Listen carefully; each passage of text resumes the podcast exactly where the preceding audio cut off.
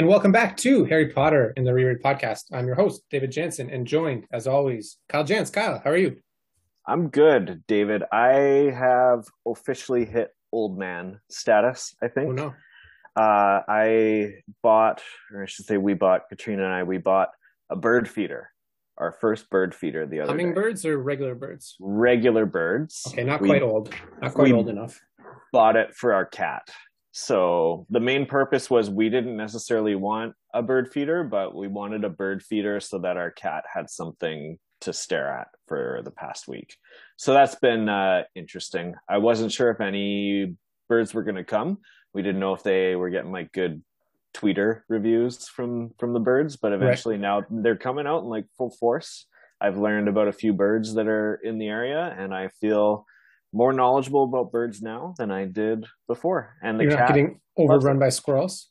No, no. So we're on the the second floor here. Okay. So thankfully we haven't had any issues with squirrels yet. I mean, I'm sure there's probably some shifty ones that could work their way up there, but has not been an issue yet. So I'm glad for that.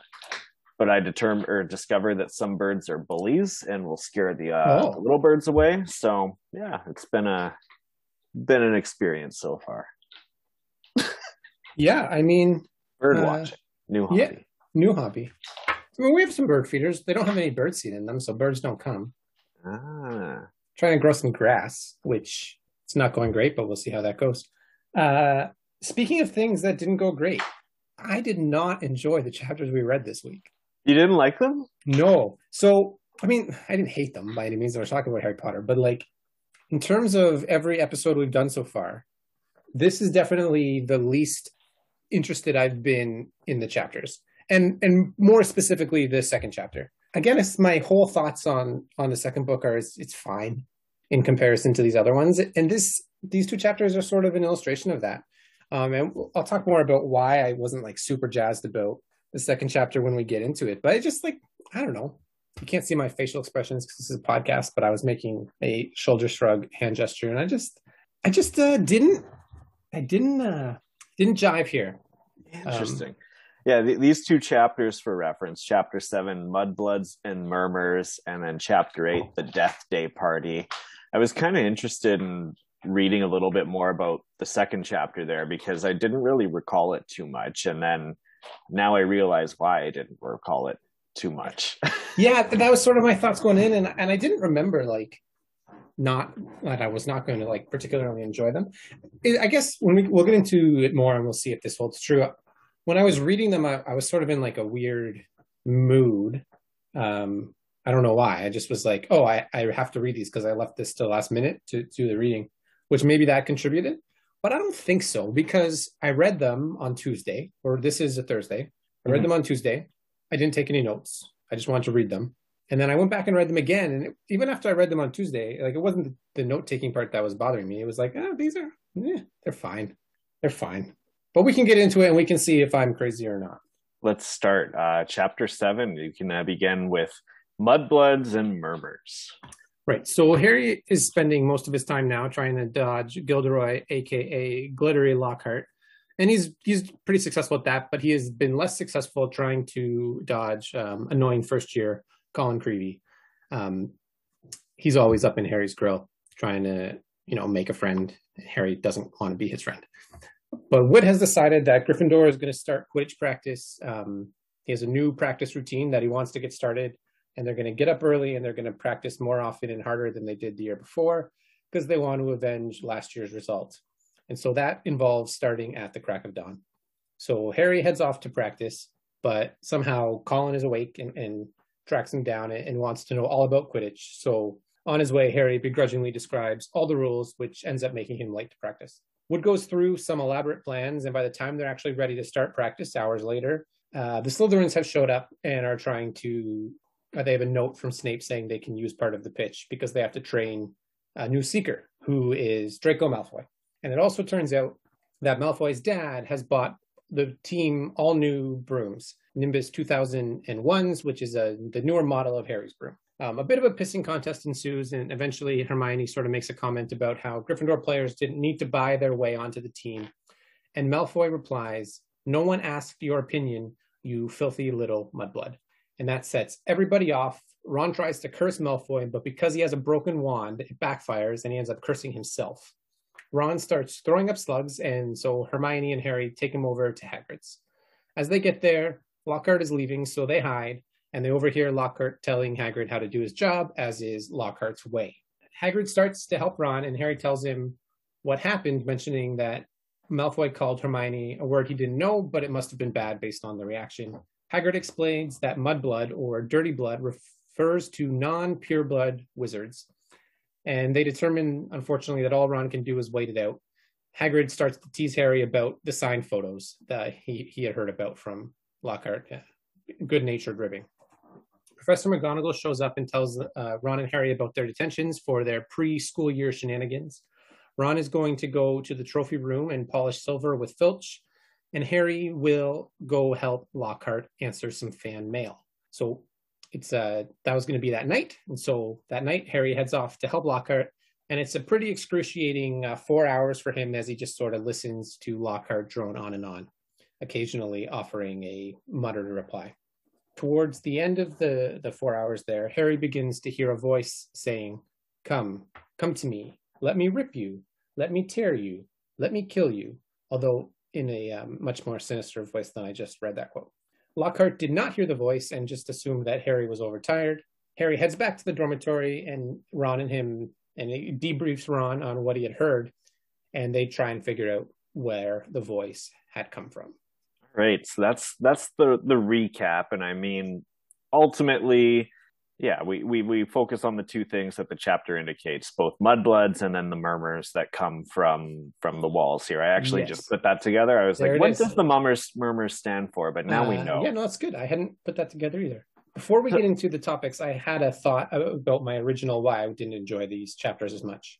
Okay. This chapter is the first chapter at Hogwarts. Like so in that recap, I had like a one sentence that covered like six pages where Harry again explains Quidditch to Colin. And we just read the first book, so we knew all about Quidditch.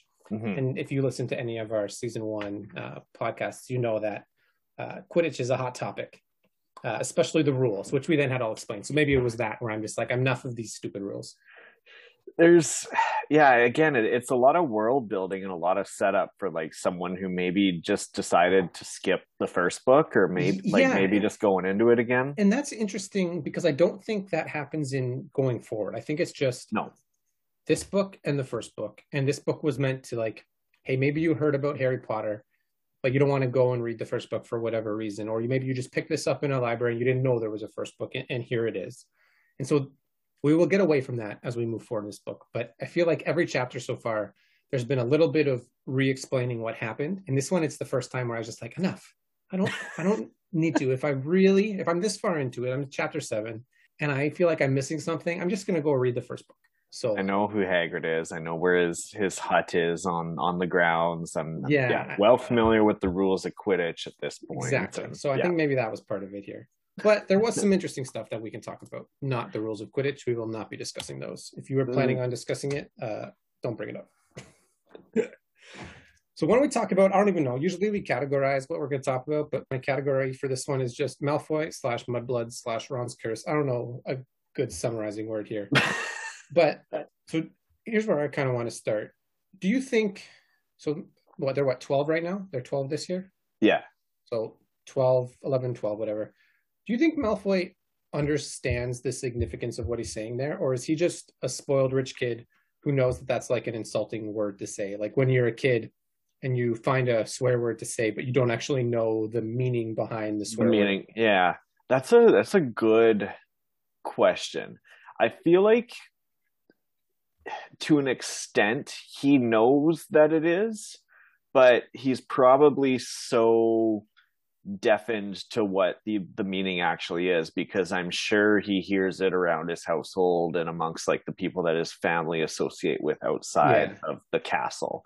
So I, I think maybe deep down he does know that there is kind of that sinister that like really bad meaning to it. And i don't think he's just saying it without understanding the context. I agree. Because he he does say it for the purpose of of getting a rise. And like gets a huge rise out of everyone there from the Slytherins, I guess, being complicit and protecting him, and the Gryffindors like really reacting to it. Yeah, so so I agree. I think he understands what it means. I think he understands the power of it. What I don't think is I don't think the significance of why it is so bad really dawns on him because, like you said, I'm sure it comes up in his house all the time. And you know what we know of his family is this is what they truly believe. And sometimes when you run into people who have these like out there beliefs they just don't see it as wrong. So, but I agree. I, don't think he's naive to what he's saying. So no. I, I, was just curious if you thought maybe maybe that would be the case. No, I, I think he absolutely did know what he what he was saying, and I mean he he went with it with a vengeance because ultimately, like Hermione brought it out because Hermione actually hit him a little i think her words were actually impacted him a little bit worse than her than the mudblood comment impacted hermione. Hermione she was naive to it yeah. Yeah she was naive to it so she didn't quite understand what it was until it was explained right. later. But everyone there could understand and could clearly see that lucius malfoy had bought his son's way onto the team through the brooms. And deep down i think way it appeared that way, and I think maybe deep down Draco knew that a little bit. So or was worried brought that up, yeah, or was worried that that would be the appearance because we know that actually Draco was a pretty good flyer, so he might yeah. have been well enough equipped to be on the team, and he might have made the team. And then the dad was like, "Oh, great, let me do this," but it doesn't look like that. And definitely does. Draco's not an idiot for for anything that he is. He's certainly not an idiot, and he knows that's how it looks. Um, so yeah, I agree. She she she cut at him first, and he came back. Uh, the word I would use is over the top would be how he came back. Uh, oh, not yeah. an acceptable uh, way to go there with language. And I actually think how impactful and how terrible that word is because to us it's just a word that's made up. But mm-hmm. I think a really good illustration of how impactful that word is in the context of the universe is Ron, who uh, the very beginning of the chapter, it, it, talked about how he was really struggling in all his classes because of his broken wand, and he didn't care he knew that he can't do what he wants with his wand, and he's like, I'm still going at Malfoy here. Still, yeah, yeah, yeah. I mean, obviously, there's words that we can think of in like our context that have similar, uh, yeah. you know, similar notoriety, and I think that's what the what's definitely trying to get across in in in this chapter to the. And that's interesting that you brought up that point about him deciding like to tell Draco to eat slugs and then eat slugs himself. Um, yeah, just the fact that he he felt like he had to do that still upon hearing that word. Yeah. I had kind of thought of it being like, oh, stupid Ron, like why would you use your your your wand when you I mean I did think of it like that as working. well, but yeah. Uh but he, he he didn't care. Yeah. It wasn't like he pulls his wand out. He knows he's been struggling to do magic. It's not like, oh, I don't know if it's hit or miss. It seems like it's pretty miss. It's like it's bad. worth the risk. The way you just the way you just handled that situation, the way you spoke to my friend, it's worth the risk. Um, yeah, I had a question about pure blood. I don't know if you know this answer, but and this is, meant to illustrate how stupid it is to be obsessed with pure blood, and that can be translated to things in real life today. Mm-hmm. Um, but so what happens? So so the definition, right, of a pure blood is someone whose parents are both uh, wizards. Yeah. But what happens in the case of like Ron and Hermione, for example? They have children later on what is the status of their children? Are their children purebloods? Because hmm. if not, and I would the the the tone I get of it is that they wouldn't be considered because I Hermione, like I don't even know what to consider Hermione. She's not a Muggle. She's not no, a half blood. She's like, still a witch, but she comes from Muggle background, and so therefore, yeah, it's it's not pure. So I, right. I wouldn't say it's pure at all. Right. So but then like, you end mm-hmm. up with there can only be so and, and Hagrid explains this a little bit is if you don't start, you know, for lack of a better term, breeding with non pure blood wizards, you're going to die out.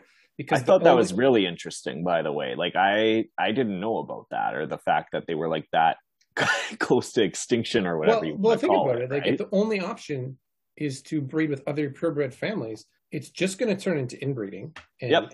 inbreeding is not healthy. Like it, regardless of magic status, like it, you and and your um, options are just they just they, they can't get bigger they can only get smaller just by how math works the whole slytherin pure blood thing has like similar vibes to the the Targaryen like pure blood Yeah, type well- thing that they do too. Well, Lindsay and I went on a trip to Mexico back when trips were allowed. And we went to this remote town whose whole thing, the whole thing about this town is that their whole thing was keeping the Spanish blood strong. Hmm. And yeah, there was a lot of inbreeding in this town. And let me tell you, it's a very tiny town because if that's your requirements, you're just going to run out of other options. So it's true.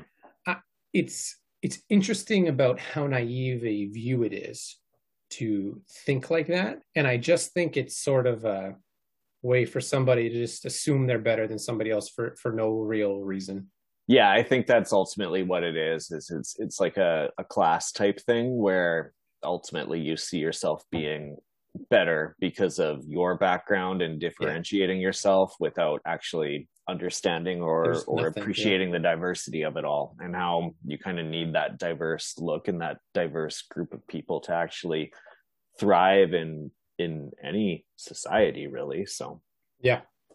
Uh, anything else on on that subject? It's a little really? The not yeah the, the, most the, fun subject to talk about.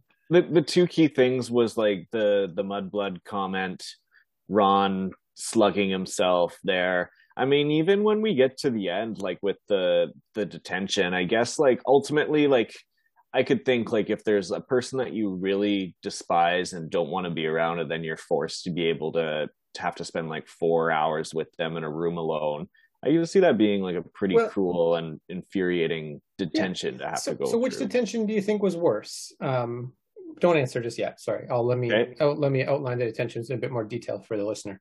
So ron had to go with filch and he had to publish the trophies and the silver and he was still throwing up slugs at the time and he ended up throwing up slugs all over them and then having to redo it. So his essentially is like physical exertion with cleaning. no magic yeah. Yep, no magic. So Harry had to go and just hang out with someone who drove him insane.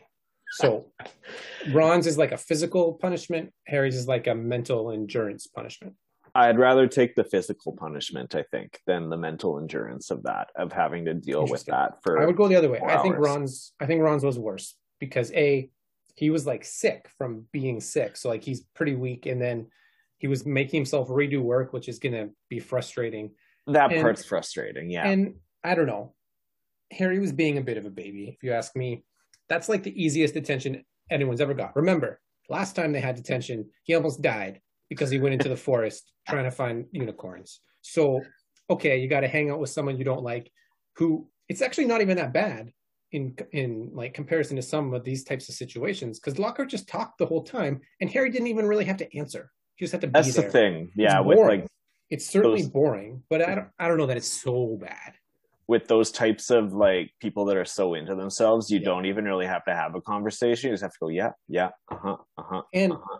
Lockhart like loves Harry, so it's not even like I don't know. I, to me, I just think Ron's was a bit. They, not, I'm not signing up for either of those situations, but I think uh, it would be easier to endure Harry's. You know, I think I think like- I'd still rather take a, the the physical aspect of it. Yeah, it does suck. I, I guess that's They the both thing. suck. Like, I mean, if they're I had to be throwing up slugs, but I will say, um, in terms of school administrators and what appropriate detentions are, they nailed it here. Last time bad, this time much better. this time they figured it out. Yeah, a little bit more normal for sure. So the other thing from the chapter is we heard Harry hearing voices, and we might be talking about this a bit too soon. This might be more, might have been better at the end of the next chapter, but here we are. Um, I think Harry should have told someone. Like this feels like the number one lesson Harry should have taken away from book one is when you're thinking about these types of things of like, could something be going wrong? Like, is there a plot going on? And we already know about Dobby and like the the uh, the train station. Like, maybe tell someone like what is the worst that is going to happen I guess like the equivalent. I, I don't know. Like I guess when you start talking about hearing voices, like if you do that in the Muggle world, then you're going in for like schizophrenia checks and mental health crisis and that type of thing. So I don't I don't know if it's as normal to to hear voices. No, and that's in, fair. in the Wizarding world. and, and and i think there's a quote it might be from the movie we'll see if it shows up in the book where hermione says something along the lines of even in the wizarding world hearing voices is never That's good right. Yeah. and that's fair that's fair but he is not a normal wizard in the wizarding world and i just think he should like the big takeaway from book one should have been i am capable And then the really follow up second thing should have been maybe don't keep all these things to myself, especially when I have access to Dumbledore. And just tell him. Just tell him That's what's up. thing. Just say, hey, I don't know if I'm going crazy or not, but these three things happened.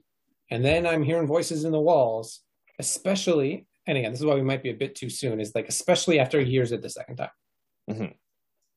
Yeah, yeah, no, that makes sense. Especially like, yeah, Dumbledore, he's learned to to trust, and Dumbledore's learned to trust him. Like, Right. there should have been that ability to to have that conversation, which didn't happen. Right. So I guess that uh might have been what didn't make sense in this chapter. I feel But like we'll get, we'll eighty. That's eighty percent of like the book as well. Is like, well, Yeah. Harry would have just told someone. It maybe wouldn't have been so bad.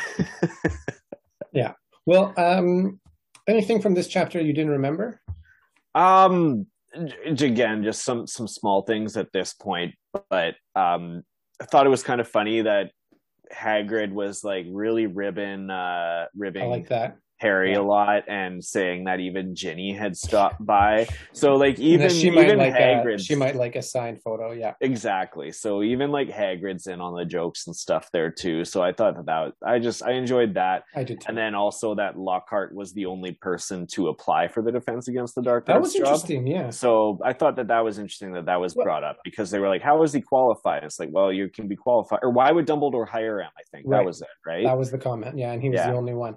And, and that is interesting because it just, I mean, well, again, we're going to have our Defense Against the Dark Arts conversations after the end of each book here. But we talked about this, I think, about like, there's no way Dumbledore doesn't understand that he's useless. So, but got to have somebody, I guess, technically, you got to have somebody. Mhm. Um, although maybe that's debatable at this point. I, I didn't remember the extent of Colin Creevey's obsession. yeah, I he's, remember- he's obsessed. It's annoying. Yeah, and and I didn't remember Harry being as dismissive of him as he is. Mhm. I just kind of glossed over it, but it's there, and you know it's fine. He, he here's a Muggle, Colin, or a previous Muggle. Again, I don't know what you call wizards who were Muggles that are no longer Muggles. Should see if there's a word for that. Um, but here's like the most famous wizard, and, and he's accessible to you because you're both in Gryffindor, and he's just trying to trying to find his way in the wizarding world, and Harry's kind of being a dick. But I don't. I don't think Harry's being a dick. I think Harry's tried to be like short. I don't know. Colin's He not didn't picking start up out on in- the. Colin's didn't not st- picking out up on there the it is. He, yeah, he didn't start out dismissive, but he's trying to. He's tired of it, which is fine. enough. Yeah. Uh, I had nothing else from this chapter. Anything else from you? No, that was it. Uh, if I would want to get into what doesn't make sense, and I know you said you don't want. Oh, to I skipped that. Because, oh my goodness. Oh no, well that's fine. Yeah. Uh, to me, I did have something that didn't make sense, I did which as was well. I don't understand how Malfoy didn't get in trouble. Um, because it wasn't like he called Hermione a mudblood and no one was there. There's like Yeah, 17 there people. would have been Gryffindor. Pe- yeah, no, And that's very Slytherins. true. And like again, Well, the Slytherins were kind of complicit. Yeah, maybe, but would they have been so complicit if they were one on one with someone asking, "Did it happen?" I don't know. Yeah, Again, I don't want to. I don't want to write all Slytherins off. So I, I don't know how Malfoy didn't get in trouble for that. But I guess nobody told on him. So you don't although want to Hagrid write knew. off all again. Hagrid knew. So That's true. Yeah. You don't want to write off all Slytherins because your wife to be is a Slytherin. yeah, yeah, that's fair. Um, what what didn't make sense to you? I mean, I- I- outside of anything we'd previously mentioned here.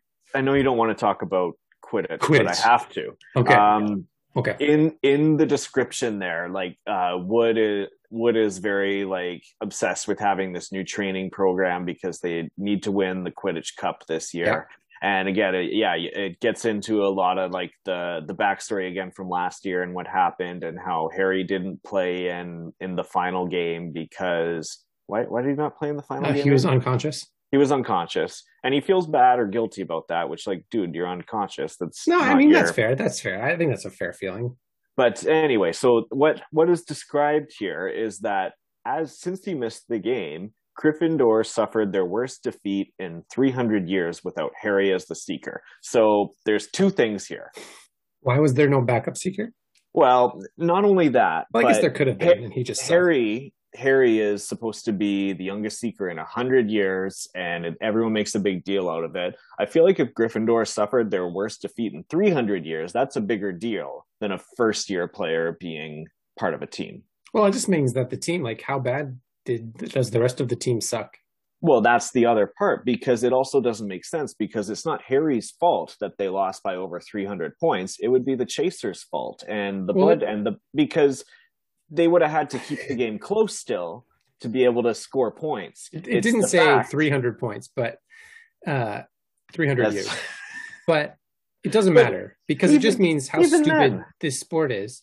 If it like if the whole if the six other players don't impact and it's just the one, and it and like Wood and the you're right, Wood and the Chasers are so bad that they have their worst defeat because they didn't catch the snitch. Like okay, it wasn't Harry's fault then. I imagine that's, that's teams team lose. Effort. I imagine teams lose all the time by 150 points or more because the other team catches a snitch. So exactly. how bad was it? Like how yeah. bad was it? Yeah, and how little of that was Harry's fault? Oh, 100 percent of it. Yeah. anyway, that's yeah. what didn't make sense to me. That's fair. I glossed over that because I didn't want to consume more Quidditch rules when I was reading. Uh, I did have a cool quote this time, though. Okay. And this I just like the descriptiveness of this quote. And this is from Harry when he is with Lockhart doing the fan mail just before it's the description of the voice that he hears. I have that as well. It was a voice, a voice to chill the bone marrow, a voice of breathtaking ice cold venom. Mm-hmm. And I just like, oh yeah, that's that's not how I read it. That's not when I read the quote. That's not what I sounded like. Yeah. Uh, but that's what uh, that's a very i just like the descriptiveness of that quote. The descriptiveness and then also just kind of the foreshadowing of it as well relating it to the venom. So hmm. yeah. That's oh that's clever. Mm-hmm. yeah. That's clever. yeah. So I, I, really i like that quote as well. The the only or i don't know if you had any others but i no, just kind of had like some some fun ones basically right. more so just about hagrid because he had a lot of he really came through this chapter like it, you know, if, it, talking about Lockhart, if if one of it, if one word of it is true, I'll eat my kettle. Talking about all of his experience, just stuff like that, and then his support for Hermione is after she just got called a mudblood, like, and they haven't invented a spell that our Hermione can't do, and yep. you can tell that that genuinely means a lot to to Hermione as well. Yeah, no, I, I so I mean, spoiler. It's not even spoilers. We can just go right there. Hagrid's my most valuable put character this time. Um, he just yeah he just started he was good comic relief. He took care of ron. He made hermione feel better. You know he was doing some sneaky magic on the side to grow some pumpkins. And my favorite part of this entire chapter was just how he was teasing harry about the signed photos and the and ginny. I thought that was all quite entertaining. Yeah i mean i, I completely agree with you. I didn't even have any other options nope, that I, I really considered. Um, and i imagine we're gonna for those reasons. I imagine we're gonna line up pretty easy on least valuable as well uh, Maybe I'm with Malfoy because I don't think I don't know how like choosing to use that word. I think I can't. I don't even. I can't even finish the sentence. I just think that there's no. Yeah. There's nothing around that. I, I, I agree with you. Like, I mean, I had a couple of other options that I want to talk about. Ultimately, sure. it it is Malfoy in yeah. the end because of that comment. But yeah, I, I considered Oliver Wood because he's a really bad coach and a really bad leader, and apparently think, a terrible player. because anytime that you want to like start a new like training program or new strategies, like I don't know, the, the only sport that I've really played re- recently of like any you know structure and and is ultimate. And I, I, picture you not waking everyone up at six in the morning to be like let's review these really complex things without any give you a heads up uh, beforehand. Yeah so i don't know. I just i kind of he, he didn't really set his team up for success there. No. and then also i added in colin for just being annoying. Oh, yeah colin's just being annoying. Yeah but it's malfoy. Like it's, it's malfoy. malfoy yeah those are good. In any other chapter, those would have been fun debates, but it's it's just Malfoy. In fact, yeah. I had already uh, I had already um, filled out our little spreadsheet in advance. um, but I, I, realized that I actually filled out it incorrectly because I selected Lucius Malfoy instead of Draco. If you wanted to go outside the box, you could vote you for could. Lucius Malfoy for being that influence on Draco. But let's yeah.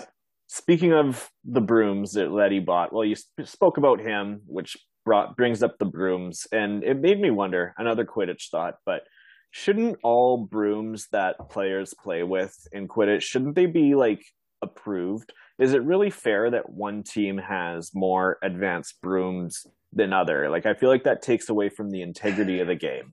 I think of like an illegal curve on a hockey stick or even like curling where they actually are literally using brooms and the broom head has to be made of a specific fabric so that it doesn't influence yeah. the path of the rock. Yes, that's interesting. So hmm, my initial thought is is yes but no. And let me see if I can walk you through this. Because my, my, initial thought went to actually baseball um, and baseball gloves, which is a hmm. very individual. Sorry, I, I forgot to fill you in on a key piece of my theory here my initial thought was, why doesn't everyone have to use the same broom? Um, mm-hmm. And then I thought maybe you could have a different broom per position. But then I thought, okay, baseball gloves or soccer cleats. Like there's so many different kinds and so many different people like a different type of soccer cleat, for example, for different reasons the width, the cushion, where the cleats are. And then I thought, well, I guess brooms are probably like flying brooms are probably similar, but it might a broom might do something for you because you know I'm taller than you. So maybe I need a broom that handles a taller. Thing. So that guess then there's all these different um, variables that might make you choose one broom over another. And then I'm thinking, okay, well now you're allowing different brooms, and then okay, this is just the newest broom, and and unfortunately, the newest stuff is usually better. And like, are you going to punish people for having access to it? I don't know is the school supposed to have like a broom shed where you go and pick what's from the school but then again you might be then forced to choose what the best option of a poor selection is and i don't know i, I think I, I think i fall with if you're going to let if it's not going to be a standardized broom for everybody you probably just have to let them have what they whatever they want and unfortunately for the non slytherins in this scenario er, the Slytherins have access to better stuff here. I I disagree. I think ultimately a broom is different than like a glove or a skate or a cleat that you might wear because like none of those things actually enhance your performance necessarily whereas the broom the broom that you're well like a cleat for example that's not going to ultimately change your performance in the end a, a, a cleat that suits you does. So we can go back to Ultimate for example.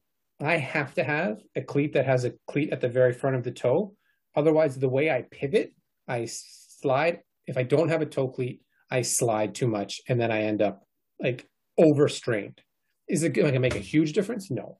Is a broom going to have more of an impact? Absolutely. So maybe a better tool is like a baseball bat. Um, in professional baseball, there are rules around the bat. Mm-hmm. They can only be like they have to be made of wood. They can't have cork inside.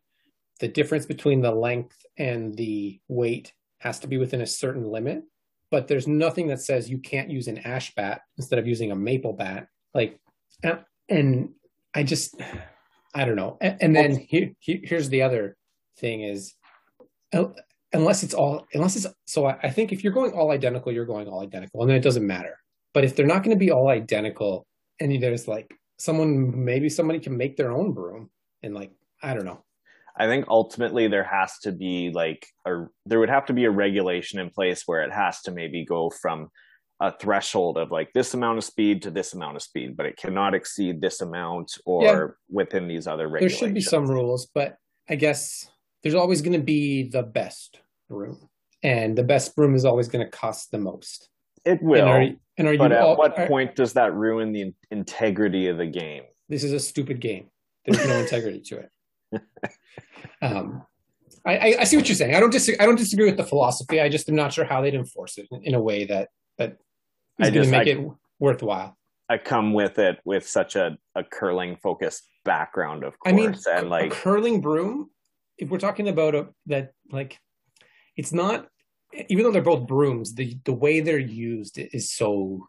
It's it's so, not even about the broom. It's not about what it's made out of. It could be made out of carbon fiber, wood. It, it doesn't matter. It's what you're. It's the fabric or, or it's the performance using. statistics that they provide, right? Yeah, and and you're right. In curling, you, they can only use ones that provide X. And here it does seem like that there's no we don't know about the regulations obviously in, in detail. And you do you are right. It does seem like you can just make a better, faster broom. But I do think at some point you're always going to be able to make a better, faster broom that fits within the, the rules. And then that better, faster broom is always going to cost more. Yeah. Because think of, yeah. advance. Yeah. Technology is fun that way. Well, yeah, that's it. Always changes the sport. I mean, you we see that constantly. Rule changes being brought in for for one reason or another due to whatever latest performance can be brought yeah. out of either a piece of equipment or or what even an athlete can can physically do. So yeah, I just thought it was interesting because it it really drew like a scope of between the, the these new brooms compared to like what the Weasleys were using, for example. And I'm thinking like, how fair is that? It, it's not fair. It's just, is it supposed to be? I guess is the question. And I would, I guess in this scenario, I'd probably argue on it. It's not as though only the Slytherins had access to those brooms. If the Weasleys had wandered into a whole bunch of gold, like they would be allowed to buy them as well. It's just they can't afford it. Harry could probably buy them. Yeah. I mean, he's got all that money. I don't know why he didn't yes. just uh or they can just conjure one up, right? Because why not? Why, why not? not? Yeah, exactly. All right. Well, we we talked about this a lot more than I thought. that's okay. That's fun. Anything um, else from this chapter? No, that's it for this chapter. All right. That chapter was I don't know. Again, it's a lot of like world building or or recapping it in case you you weren't there the first time. Mm-hmm. And then, of course, the mudblood stuff, which is not the end of that discussion. That'll come up again uh, in this chapter, even.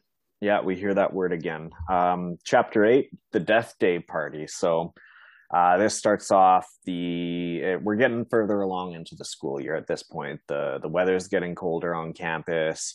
Uh, the days are mostly filled with like kids getting colds now, uh, continuous Quidditch practices, and Hagrid's continued to use magic on his pumpkins, and they're now the the size of small sheds that are that are being grown by him. Uh, Harry he runs into nearly headless Nick, uh, one of the ghosts who clearly really bothered about not being accepted into the Headless Hunt, which is a, a group of ghosts with with no heads. So, despite him being hit in the neck 45 times with a blunt axe upon his death, his his neck didn't completely detach. It's hanging on by an inch, so he's technically not headless and is not able to to join this group. Uh, so while they're out there, though, he's interrupted by Mrs. Norris, who is uh, Filch's cat. Filch, of course, being the the, the care carekeeper. And uh, Nick tells Harry that he better get out of there quick because he's dripping mud all over the hallways, and Filch is in already in a bad mood from cleaning up all day. Too late though, as uh, Filch finds Harry and he escorts him down to his office to write him up, only for Peeves, the poltergeist, to start making a racket outside. So this uh, causes Filch to rush outside to, to try and track down uh, track down Peeves. So Harry's alone in, in Filch's office and he discovers this envelope on the table saying uh, they're called Beginner's Guide to Magic. So he looks through the contents and it becomes clearly evident that Filch is reading this Beginner's Guide to Magic and, and learning the very basics of, of uh, using magic. Filch comes back. Uh, Harry puts down the envelope really quickly, but Filch realizes that it's placed a little bit further away than what it originally was. So he's feeling a lot of anger, a lot of shame, and tells Harry to get out of there so that he can write Peeves up. Um, Harry leaves. Nick comes back and asks him if his plan worked, and Nick reveals that he had convinced Peeves to cause some trouble to save Harry and basically get him out of there. So Nick invites uh, Harry, Ron, and Hermione to his 500th death day party, which is occurring on Halloween. And he wants Harry there because he wants to ask, uh, he wants Harry to tell the head, the leader of the Headless Huntmen that uh, Nick is both frightening and impressive and maybe try and convince him. Th- those words exactly frightening and, and impressive. So he wants to essentially have harry vouch for him and hopefully that he can get into the headless hunt. So the day of the party arrives, and Harry's starting to have second thoughts about going down there for this death day party because there's all this amazing food and decorations and entertainment that's set up at the main feast in the Great Hall.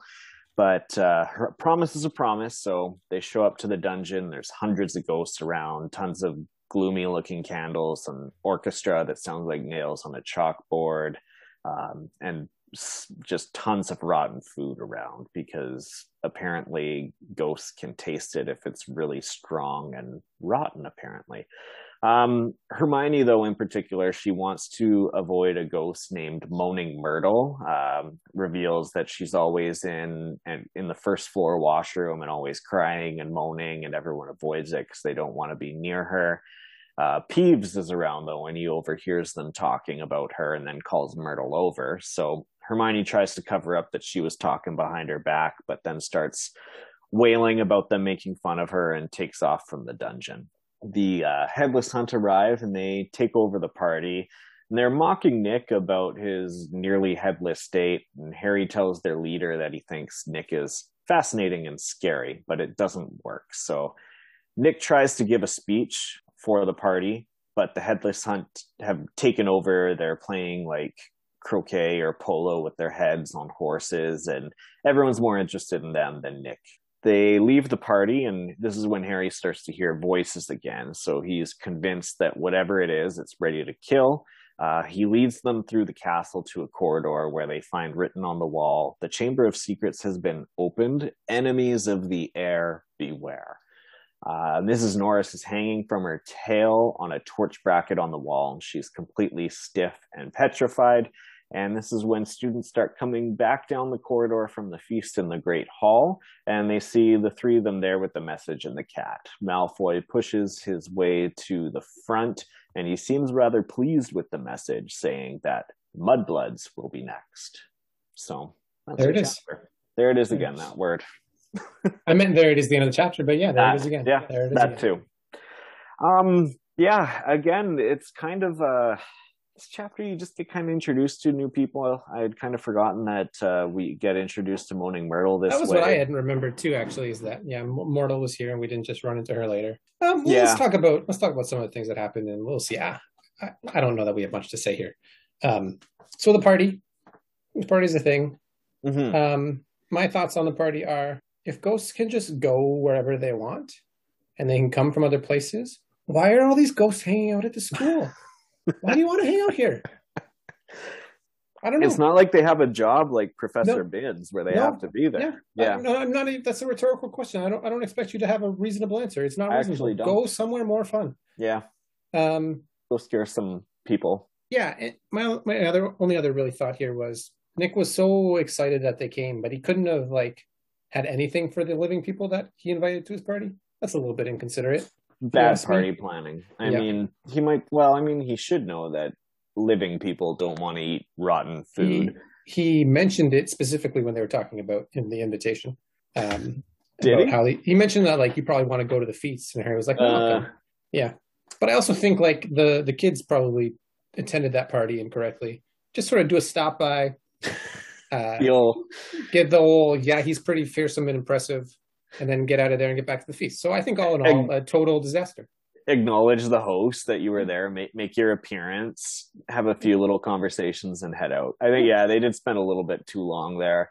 It'd be crushing for Nick to be there and like you're expecting to have like your moment and and I, am assuming a 500th death day is impressive. I don't know. Everyone's going to have a 500th death day because yep. it's not like you. Everyone's going to reach that milestone eventually. So I mean, I don't know do you have a death day party every year? Or do you just have it on Probably like not. Probably ones? just after the 500 550 one, like 1 5 10 50 100 200 yeah. I don't know. I've never been dead. Tough to say. The, the food thing was interesting about how like if they walk through the food and it's rotten they actually get a sense of the taste of it or something i think like they that. said almost. So like maybe i wasn't almost. even sure if that was like real. Yeah. I don't know. Just seemed like that's not a place for the living. And that's okay you're ghost. No. Have your ghost events. Don't don't try and force your ghost, or don't try and uh, impress your ghost events on on the non ghosts. Why why do you think Nick decided to invite Harry? Is it because he, wanted he the sees clout. Harry? It, it, he wanted the clout from Harry, but here's the so. thing: if you've been dead for 500 years, these people aren't aware of Harry Potter. Does Harry Potter have clout with ghosts? It's a great question. uh, look, was a poorly planned party, poorly executed. Didn't seem like anybody had fun. Why did you invite people who clearly don't want to be your friend? Well, that's exactly it too. It, yeah. And again, it's not his first death day party. 500. He's probably been trying to get into the headless hunt for 500 years. That's a so, cruel existence. As I'm thinking here, spoiler, I had Nick as Mike my MVP of this chapter. No, I'm taking that away. like he's just too much. And if we skip ahead to what doesn't make sense, you either are headless or you're not. Why are you trying to convince yourself for 500 years that you could be part of this club that has one requirement that your head comes off so you can do it to do the events? It's not even like the requirement is you wear a red shirt because we do red shirt things. No, it's like a you can either do this or you can't. He's he's out he's out to lunch, man. What's what's the Einstein quote? The definition of insanity is yeah. doing the same thing over and over. For 500 years. Yeah. yeah. I mean, that was my what doesn't make sense point essentially is like, does does Harry have clout? Because it doesn't make sense to me that like he yeah. would have any value of being of being able to like endorse Nick to to be part of it. Like yeah. Harry Harry's twelve years old. The yeah. the headless hunt has been around for hundreds of years. Hundreds of years. Or, or if not longer. If not longer. Um, the other thing, obviously, that happened in this chapter is we get the Chamber of Secret message being opened. Um, and this sort of also fall, we're all over the place in this uh, in our ah. normal strategy, but that's okay. Uh, uh, why would you announce your plan to murder people? I never thought about that. Like this is a this is a this is a thought I had after I had finished making my notes on this chapter. Was wait a second, the whole thing is you announce that there's this secret chamber that first off no one believes exists. So now mm-hmm. you're saying it does. Now whether they believe it or not, but like they weren't going to think about it, you could just start killing people, and no one would know. No one would know why because nobody believed in it. That's so true. Just maybe don't tell people about your plan. If that was never put on the wall, then Harry would have never known about it and never would have. Yeah, no, you would have. Without this message, I guess he did want to lure Harry. He wants to lure Harry in, right? Like that's the only thing Not, that I could think maybe, of. maybe, but without this message, he could have done a lot of uh, a lot of killing a lot of killing before and then put the message up. It just seems like a terrible plan. Um, yeah, that's my only thought on the Chamber of Secrets message. Is that what a dumb idea. Yep. No, that's that's absolutely fair. Um, you want to go? We're jumping around. Uh, we yeah. Are. Did you have anything else you didn't remember from this chapter other than Myrtle? That was my only real thing. Yeah, really, just being introduced to Myrtle was yeah. was the only thing, and then uh, yeah, no, that was it. Okay. So I, the only other thing I had that didn't make sense that we hadn't already talked about is if you're Filch and you're that embarrassed about not being a wizard and trying this quick spell, when you have put it in a more secure space, not to leave it on like your desk or like easily viewable from a drawer. I just I guess yeah, the only like I mean it sounded like he spent a day like the entire day cleaning up. There, there's a bigger description in the book about yeah. him cleaning up like rat intestines and all these yeah. gross things. So he clearly had a bad day. I don't know if he was like reading it at the time and mm-hmm. then got and forgot and forgot it was there. Yeah, okay, okay. Like that's that's the only thing. Oh, that's that fair. You're right. It, did sound like he was having the midst of it, and then kind of got flustered.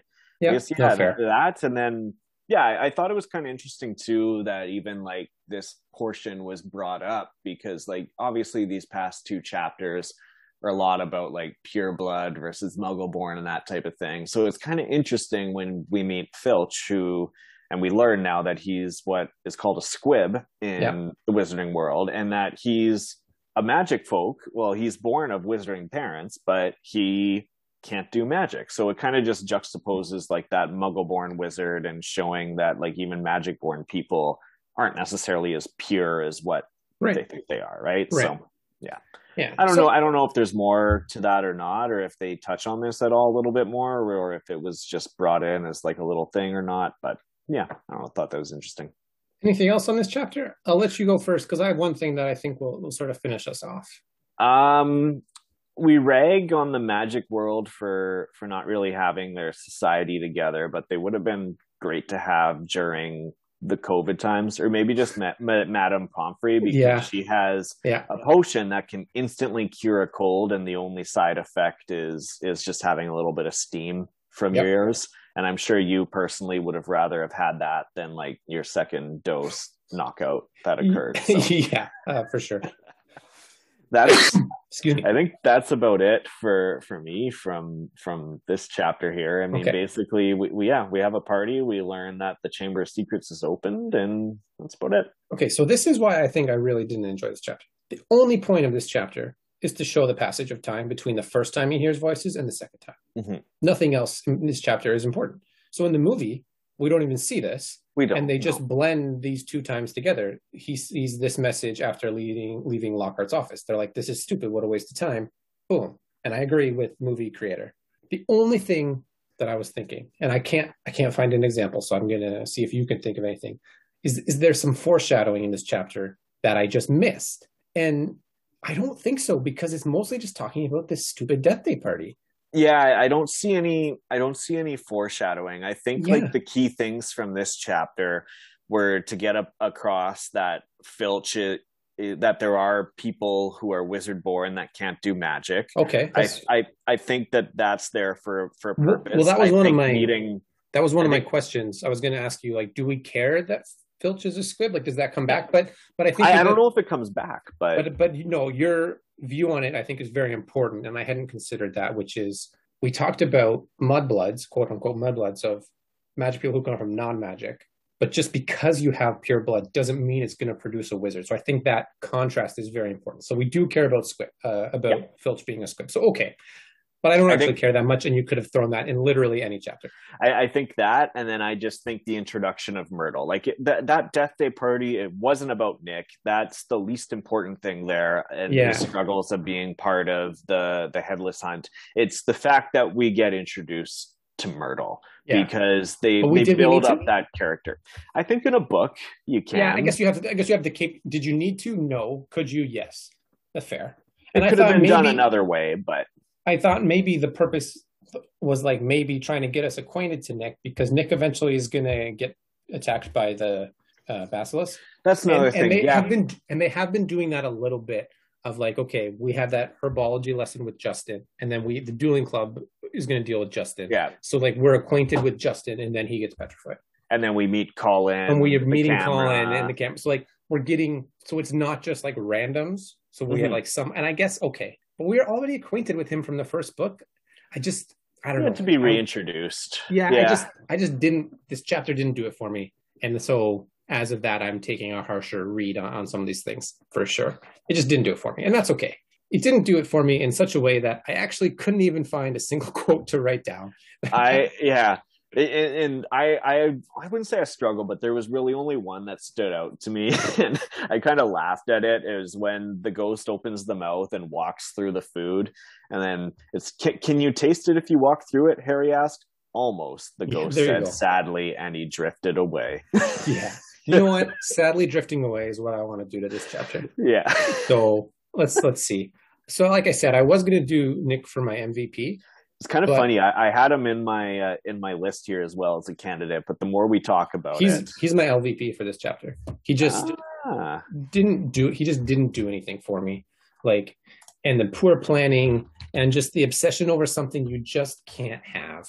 Like I, I'm, I feel bad that you wanted to be headless and your head got chopped 50 times and they didn't make it through but you're not. You're just not. And i think 500 years is enough time to have come to acceptance with that. So i'm going nick you just gotta I guess not grow up but die up and and find an, a nearly headless start your own nearly headless club there must be other nearly headless there's got to be. Yeah, if not, he could, and he could be the OG, right? yeah exactly Yeah, I, I had put him in, and like I considered him MVP because like he he does save He Harry did- from the trouble. he did get and we have that- to remember that. and he, i started there and then i as we're just going through it i'm like no got nothing Yeah. for you I mean, like yeah, I thought like oh he's genuinely excited about like his party, and then I kind of felt bad for him because I the did. headless hunt took over that. So I think that's I think it was pity almost that It put was. him in there. it was and then i was thinking as we were talking through like why did you even invite those people to your party Yeah. Uh, I, I think though for my LVP, I, I was considering Draco, but I'm gonna go with Sir Patrick, who is the leader of the Headless Yeah, Hunt, fair. because he was he, was he was he sucks. He was a dick to to Nick, Nicholas, and yeah. yeah. So I, I went with him for that. that's fair I, am gonna think- go blank on mvp because even like the main characters harry was trying to back out of his promise to go to the party ron didn't really have anything good to add hermione was pretty rude about myrtle behind her back there's nothing here for me. I, am going to agree with you. I was originally going to go with Hermione, but then I re- I'm reading my wording here, and it's Hermione for making sure that Harry keeps his word, and then subpoint. But she also wasn't nice to Myrtle and lied to her. So yeah, so it's it's all around. it's all around that.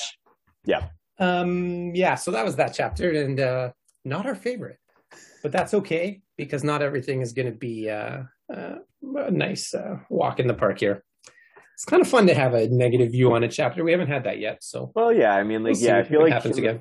In the first book, we were like, every chapter's awesome. It yeah. really built up. We're not, we're not at that point. There's a lot of setup at this point, so we'll, we'll see. I think uh in these next two chapters, yeah, next week we might get a little bit more. Yeah, next week we got the writing on the wall, which I think is going to d- dig us into the message that maybe should or should not have been written on that wall, but something to dig into and then we're gonna hit the Rogue Bludger, which is a fun chapter because More Quidditch. Yeah, but the playing of Quidditch is okay because you at that point you have to get past the rules, um, and there's some fun stuff that happens there. So we'll be back next week to uh, chat about those, and I think we'll have a more upbeat. I'll probably have a more upbeat opinion, and I don't know. This was kind of fun to have a, a downbeat opinion on even like even if it's downbeat like we've had good discussion yeah. today. We we discussed the the rules and regulations of quidditch. We got into a lot of the buildup of, of the book and why things happened in these chapters that happened even if we didn't necessarily agree with it. Um yeah and if you if you agree with us or you have some other thoughts on on it as well uh you can reach out to us on instagram at harry potter reread podcast also send us an email, Harry Potter reread podcast at gmail.com. Yeah. We'll be back. We're available on all the podcast places. I'm David, and that was Kyle. Bye.